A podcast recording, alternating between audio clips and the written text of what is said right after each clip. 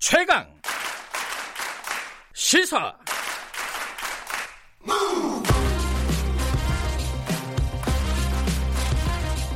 지금 여러분께서는 김경래 기자의 최강 시사를 듣고 계십니다.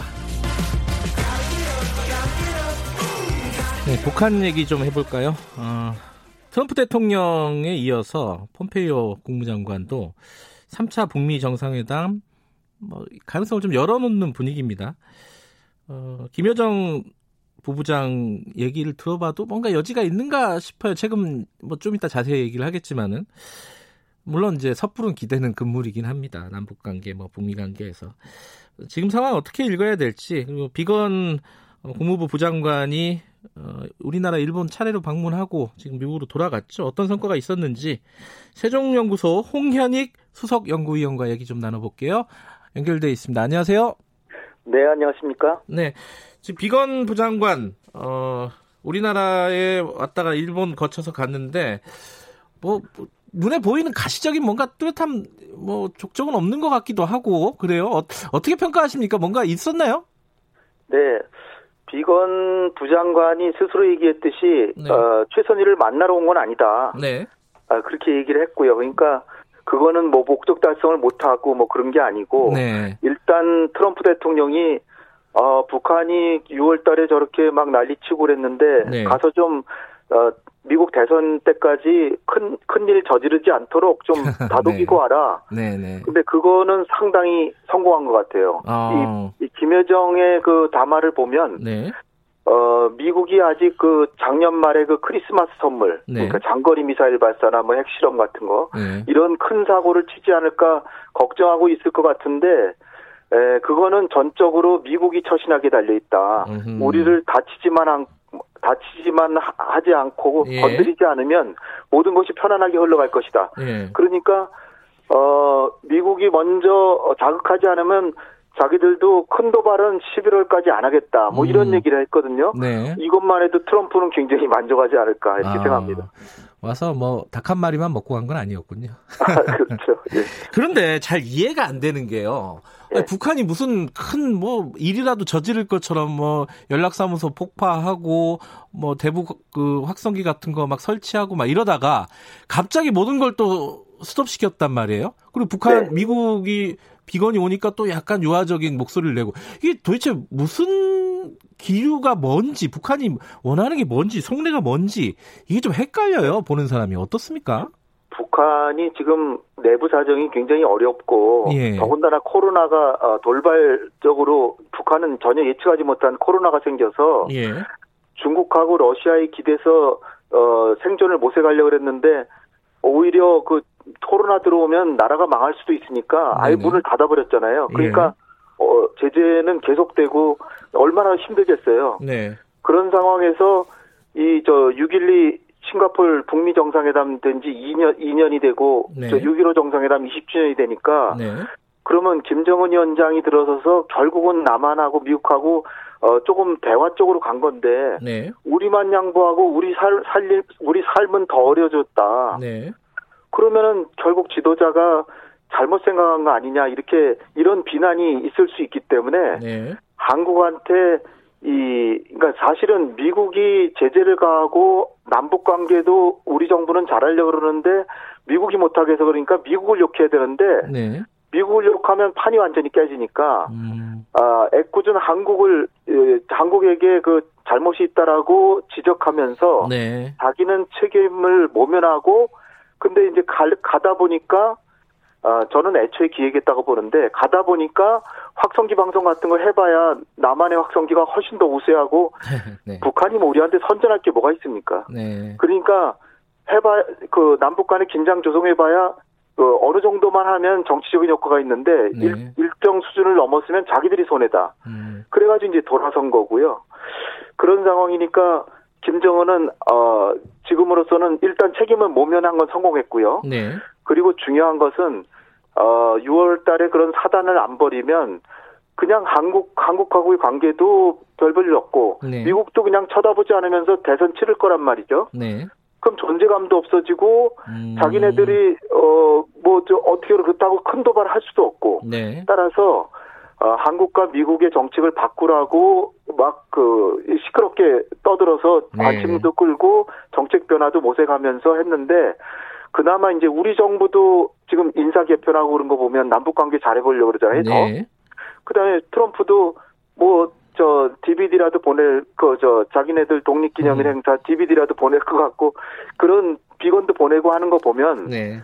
김정은은 나름대로의 목적은 달성했다. 음, 예, 그렇게 저는 그렇게 보고요. 네. 물론 북한의 이 어, 세계적인 이미지, 도발의 이미지 이런 거는 훨씬 더 강해졌지만 나름대로 김정은도 챙긴 게 있다. 그렇게 봅니다. 음.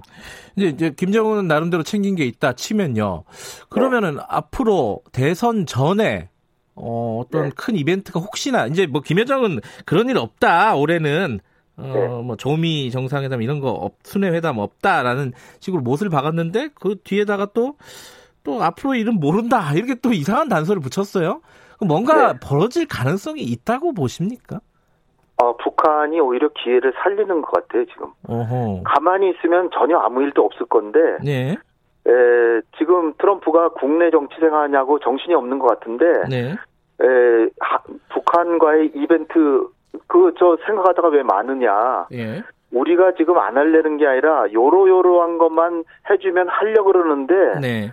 조금 좀 힘을 좀 내봐라. 음. 그러니까, 그, 김여정이 몇 가지 얘기한 거 있잖아요. 세 가지 조건을 얘기하고, 두 가지, 어, 실질적인 회담 재개 조건 얘기했는데, 네.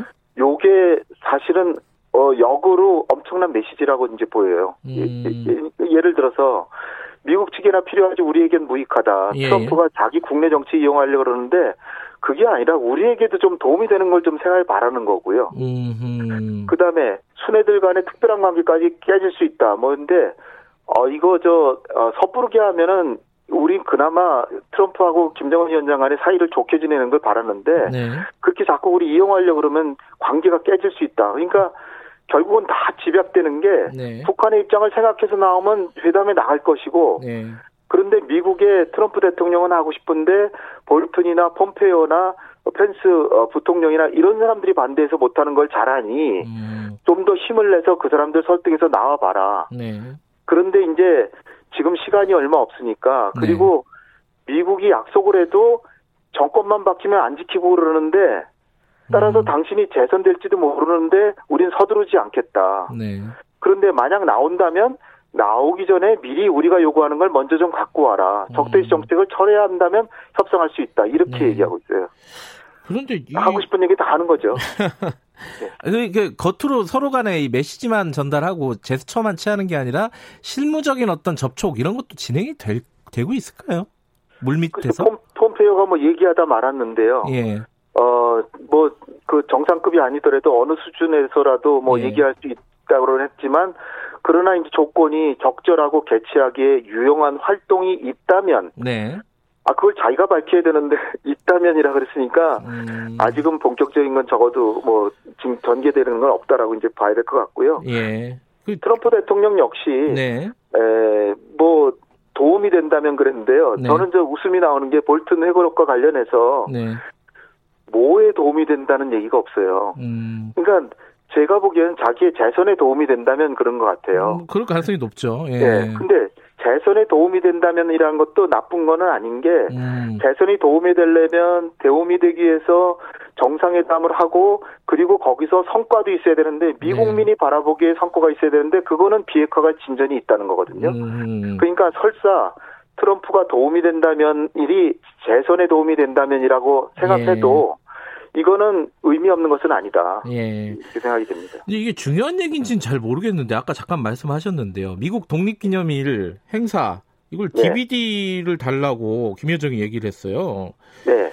이거 좀 너무 뜬금없는 얘기인 것 같아서 이게 무슨 의미예요 이게? 이것도 노림수가 굉장한 네. 건데요. 네. 일단 이런 얘기를 할 수 있으려면 김정은과 트럼프와의 사이가 굉장히 가깝다는 걸 과시하는 거고요. 아, 첫 번째는 예. 일단 이거 어떻게 뭐 이런 걸 갑자기 얘기를 하겠어요. 그러니까. 그 다음에 이제, 어, 그, 그만큼 가까운데, 예. 미국이 지금, 어, 정상회담 하고 싶어도 굉장히 그 여러 가지 절차상 어렵고, 또 특히 폼페이오나 마이크 펜스나, 네. 어, 뭐 이런 그 실무 최고 관료들이 지금 그 굉장히 난색을 표하고 있으니까, 네. 일단 쉽게 시작해보자. 네.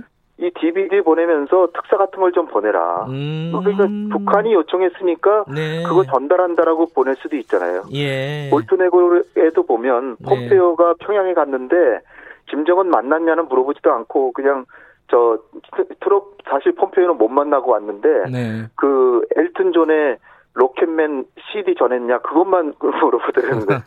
그래서 예. 그거 김여 그러니까 북한이 보통 연구를 많이 하는 게 아닌 것 같아요. 음. 그래서 특히 김여정은 의전도 하고 에, 자기 행사 그런 걸다 네. 관할하기 때문에 예. 10월 10일이 정권 수립 기념일이잖아요. 네. 75주년이거든요. 예. 그러니까 대대적으로 준비하고 있는데 거기에 참고도 좀 하려고 그러는 것 같아요. 음. 미국이 그 의전 행사 그런 걸 굉장히 대단하게 음. 좀 잘하잖아요. 그러니까 자기들도 이제 국가주의적으로 뭔가 해보고 싶은데 좀 참고하려는 그런 마음도 있는 것 같아요. 어쨌든 DVD 뭐 요새는 파일로 그냥 전송하면 되는데 DVD를 굳이 맞아요. 얘기한 걸 보면은 이게 어 DVD를 둘러싸고 뭔가 의전 같은 것들이 벌- 어, 접촉 같은 것들이 진행이 될 수도 있다. 보내라는 거죠. 예. 그럴 가능성도 좀 볼수 예. 있겠다 이런 생각이 드는데 근데 요번에 이제 비건이 어, 가기 전에 그런 얘기였어요. 남북 협력을 지지한다. 이게 지금 네. 우리 정부 이제 대북 라인 교체를 하면서 남북 독자적인 사업 이런 얘기들이 좀 나오고 있지 않습니까? 여기 이게 좀 네. 탄력을 받을 수 있을까요? 그러니까 이거 자체로는 저는 굉장히 고무적이지는 않았어요. 왜냐하면 음. 그러면 과거에는 뭐 미국이 남북 관계 개선을 바라지 않았나요? 그건 네. 늘상 해온 얘기예요. 네네. 해온 얘기인데 좀 더 구체적으로 예. 남북 간에 이를테면 뭐 철도도로 협력 같은 걸 좀 해봐라라든지 구체적인 음. 뭐 사업을 얘기하면서 여, 미국은 절대 방해하지 않겠다. 네네. 뭐 이런 식으로 얘기했으면 모르는데 이거는 그냥 추상적인 얘기이기 때문에 네. 그리고 어 그런 얘기조차 안 했으면 우리 내부에서 네. 미국은 진짜 남북 관계를 바- 방해하는구나 예. 이런 의식이 있을까봐 한 얘기지 음. 그말 자체에 의미가 있다라고 보기에는 음. 너무나 추상적입니다. 일종의 좀 립서비스에 불과하다. 뭐 이렇게 보시는 그렇죠. 우리 거군요. 국내 네. 여론도 지금 일부 여론에서는 남북 관계 좀 해보고 그래서 북미 관계를 우리가 징검다리 놔주려고 그러는데 그걸 음. 방해하면 도대체 미국은 하- 어, 대화할 의사가 있는 거냐 없는 거냐 네. 이런 생각도 하기 때문에 예. 그래서 립서비스 한 거라 저는 그렇게 봅니다. 그런데 지금 이제 뭐 분위기가 어 그렇게, 나쁘지 않게 흘러가고는 있는데 다음 달에 한미 연합훈련 있잖아요. 네. 요게 진행이 되면 또 경색되지 않을까 걱정이 돼요. 이건 어떻게 어떤 변수가 될까요, 이거는? 그렇죠. 그러니까 지금 북한이 얘기하는 네. 지금까지는 뭐 일부 비핵화돼 어 뭐 제재 해제 이걸 얘기했는데 제재 해제 그게 문제가 아니라 예. 다른 게 문제라 그러면서 적대시 철회를 해야 협상이 제기 제기될 것이다 그랬어요. 네. 네. 지금 이제 협상의 문턱을 더 높였는데 자기네가 갑이라 생각하고 점점 더 많은 걸 요구하는 그런 차원입니다. 음. 그런 거기에 한미연합 훈련도 들어있다. 음. 근데 이제 8월 20일경에 하는 한미연합 훈련은 중요한 게 문재인 정부가 강력하게 지금 바라고 있는 전시작전권 어, 전환 예, 예. 이걸 마지막 그 테스트하는 훈련이거든요. 예. 그렇기 때문에 저도 남북 관계만 생각하면 한미연 합 훈련을 뭐 연기하고 그랬으면 좋겠는데 네. 그런데 이게 또 연기하더라도 전시작전 전환을 받아오는 네. 어, 뭔가 기술적인 방법을 연구해야 될 것 같아요. 네. 전시작전 통제권 이번 정부에 못 받아오면 또 다음 정부 말까지 또 연기됩니다. 그렇군요. 또 현실적인 네. 또 상황이 또 있군요. 네. DVD 둘러싸고 뭔가 좀 일이 좀 진행이 됐으면 좋겠습니다. 오늘 여기까지 듣겠습니다. 고맙습니다. 감사합니다. 예, 세종연구소 홍- 홍현익 어, 수석 연구위원이었습니다. 김경래 최강 시사 1분 여기까지고요. 2부에서는 부동산 정책 좀 다뤄봅니다. 8시에 돌아옵니다.